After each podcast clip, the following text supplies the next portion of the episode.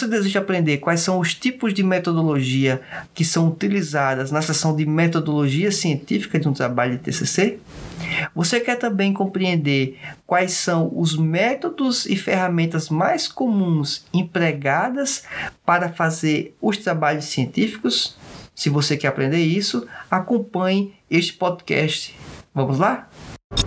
Sejam bem-vindos ao podcast Contabilidade Societária, o seu podcast contábil, comandado pelo professor Roberto Benha. Neste espaço são discutidos diversos temas contábeis, conceitos contábeis, internacionalização da contabilidade, relação com outras disciplinas e temas inovadores, contribuindo para a formação contábil de estudantes e profissionais.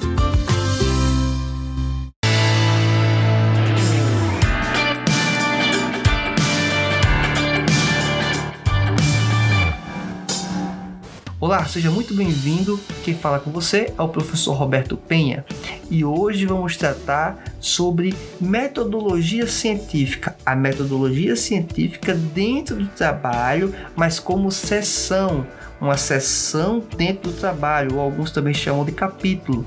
É importante mencionar que para você ter uma dimensão completa do como é o TCC, como é a escrita, se você está acompanhando dentro do podcast exclusivamente, saiba que tem materiais em vídeo no YouTube. E esses materiais têm exemplos com imagens, com os artigos científicos sendo dissecados, apresentando as informações que são imprescindíveis para a análise. Então fica essa informação para você. E, obviamente, o material que consta aqui no podcast ele é exclusivo do podcast. E no YouTube é um material também distinto. Então, para que você possa ter o melhor aproveitamento, acompanhe tanto no YouTube como também no podcast, no agregador, obviamente, que você já está me acompanhando ou qualquer outro de sua preferência.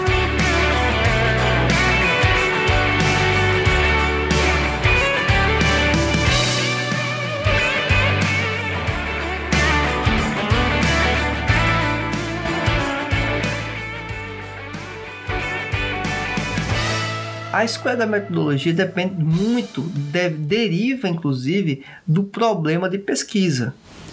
Esse problema de pesquisa vai influenciar em alguns elementos, como a delimitação do universo ou a amostra da pesquisa, ou seja, é quem eu vou investigar, quando vou investigar.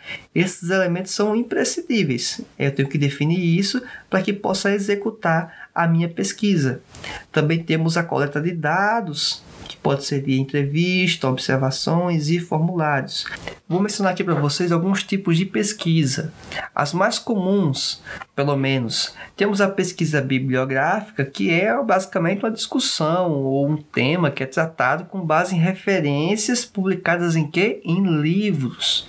Só toma cuidado que algumas pessoas colocam lá o termo no trabalho científico de bibliografia e o que eles chamam de bibliografia não se restringe apenas a livros, ele está também constando outros materiais. Então, o termo adequado não é colocar bibliografia, é utilizar o termo referências. Bibliografia faz sentido? Faz. Se você estiver usando apenas usando os livros, aí você utiliza o termo bibliografia, não tem nenhum problema. Mas se você está usando uma série de outros materiais, recomendo fortemente que você use o termo referências, é muito mais adequado para isso.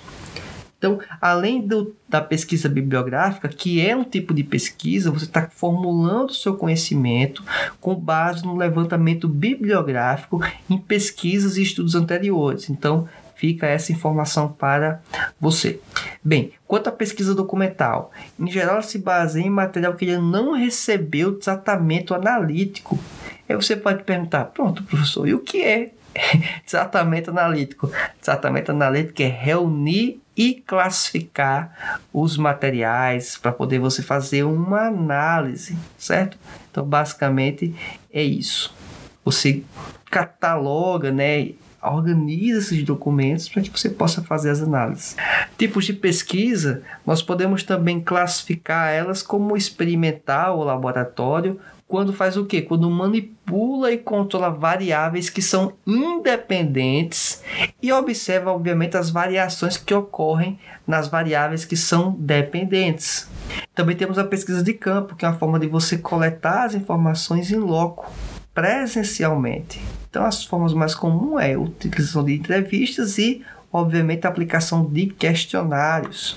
Também temos a pesquisa de estudo de caso, quando investiga um ou poucos fatos com profundidade. E aí pode estar um indivíduo, uma empresa, uma atividade. Só toma cuidado que, dependendo do tipo de trabalho e da importância que você quer empregar, o estudo de caso geralmente ele não permite muitas generalizações e isso impede talvez um caráter mais abrangente de importância da sua pesquisa.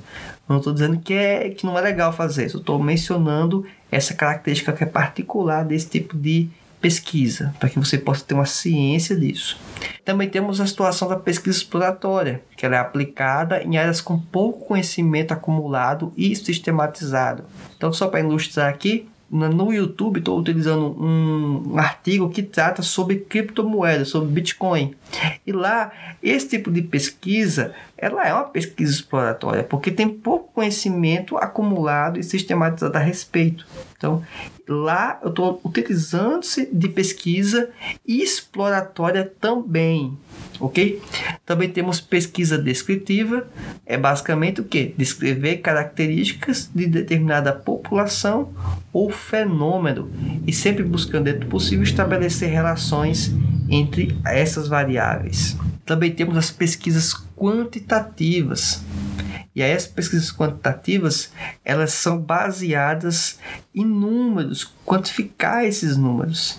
E ela traz uma credibilidade um pouco maior do que outros campos do conhecimento. Em virtude do quê? Porque a informação pode ser checável. A pesquisa quantitativa permite uma maior, um maior controle de você fazer alguns testes e checar as informações. E aí, para você poder proceder com a pesquisa quantitativa, você tem que fazer alguns filtros, organizar os dados, tabular eles, eh, utilizar no seu editor como Microsoft Excel e assim vai. Após essa abordagem inicial, já podemos entrar na perspectiva do que são as pesquisas quantitativas e qualitativas. Vamos começar pelas quantitativas. Basicamente, são aquelas em que os dados e as evidências coletadas podem ser quantificadas, mensuradas. Os dados são filtrados, organizados e tabulados. Enfim, eles são preparados para serem submetidos a técnicas ou testes estatísticos. Bem, a análise e interpretação se orientam através do entendimento e conceituação de técnicas e métodos estatísticos. Temos alguns softwares que eles são bastante utilizados em trabalhos que, que têm a perspectiva quantitativa. Geralmente é o SPSS, o Stata, o R, é um software de programação basicamente, né? Você usa a linguagem de programação, praticamente você poder fazer os comandos nele. Tem o Eviews, tem o Minitab, tem o Size, tem inclusive o próprio Excel. É o Excel. É, o Excel tem ferramentas inclusive de uso de regressão, que é algo um pouco mais sofisticado para alguns, talvez que estão me ouvindo agora, o Excel tem ferramentas nativas. Além do Excel, existe também a própria ferramenta do Google. Isso, a ferramenta, o editor de, de cálculo do Google, ele também tem uma ferramenta de uso de regressão, inclusive. Então, são possibilidades, inclusive, digamos, gratuitas, como a do Google, que podem ser implementadas na pesquisa quantitativa. Então fica essa informação aí que ainda muito desconhecem quanto à possibilidade do uso do Google para esse tipo de aplicação. É lógico que o Google e o Excel não se comparam a softwares que são desenhados e formatados com essa finalidade, mas em relação à perspectiva de não ter o alto custo envolvido na aquisição da licença de, uma, de um produto desse, de um software desse, o Excel e o Google podem ser uma solução para esse tipo de necessidade de uma pesquisa quantitativa. Também temos a pesquisa qualitativa, visto que também é conhecida como pesquisa naturalística, uma vez que para estudar um fenômeno relativo às ciências humanas e sociais é necessário que o pesquisador entre em contato direto e prolongado com o ambiente no qual o fenômeno está inserido. Uma das principais características da pesquisa qualitativa é a predominância da descrição, descrição de pessoas, de situações, de acontecimentos, de reações, inclusive transcrições de relatos. um pequeno detalhe pode ser um elemento essencial para o entendimento da realidade. Isso é uma prática bastante comum. Quando vamos tratar também ainda na perspectiva da análise qualitativa, da pesquisa qualitativa, é, temos que ter alguns pontos que devem nos preocupar, devem chamar a nossa atenção, né? Para que possamos compreender e interpretar os fatos. Olha só alguns exemplos aqui de dados qualitativos. É, descrições detalhadas de fenômenos, comportamentos, citações diretas de pessoas sobre suas experiências, trechos de documentos, registros, correspondências, gravações ou transcrições de entrevistas e discursos, dados com maior riqueza de detalhes e profundidade, interações entre indivíduos, grupos e organizações. E aí, contrapondo a perspectiva da avaliação qualitativa e quantitativa, podemos aqui fazer alguns um certo confronto, vamos dizer assim, do que é que cada um tem de, de busca, de objetivo, os paradigmas envolvidos basicamente. Vale mencionar que o livro utilizado como referência para boa parte desse material, estou mencionando aqui nesse podcast, é o livro de metodologia para ciências sociais do professor Martins e do professor Teófilo. Então, fica esta informação. Vamos lá. Quanto aos paradigmas na perspectiva qualitativa, é, basicamente se preocupa em entender, compreender e descrever os comportamentos humanos através de um quadro de referência. Já a pesquisa quantitativa procura os fatos e causa do fenômeno social, através das medições de variáveis. Que a perspectiva é bem diferente. A qualitativa tem um enfoque é, dialético, enquanto o quantitativo é lógico positivista. Também temos o sistema de descrições não controladas e observação natural, algo impregnado na pesquisa qualitativa. Já na quantitativa, temos um sistema de medições que já é controlado. Então tem essa distinção. Já no ponto de vista da pesquisa qualitativa, temos um subjetivismo na perspectiva interior perto dos dados. Já a análise quantitativa tem uma perspectiva externa e um distanciamento dos dados.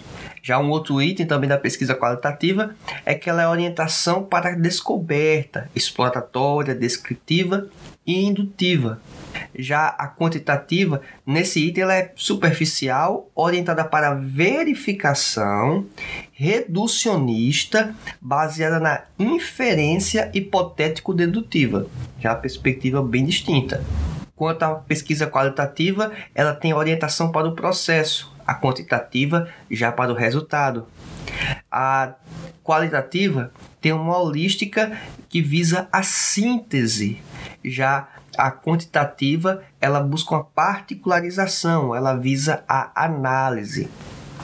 Essa contraposição, esse confronto, vamos dizer, de perspectivas de cada um dos tipos de pesquisa não quer dizer que elas são excludentes. Como assim?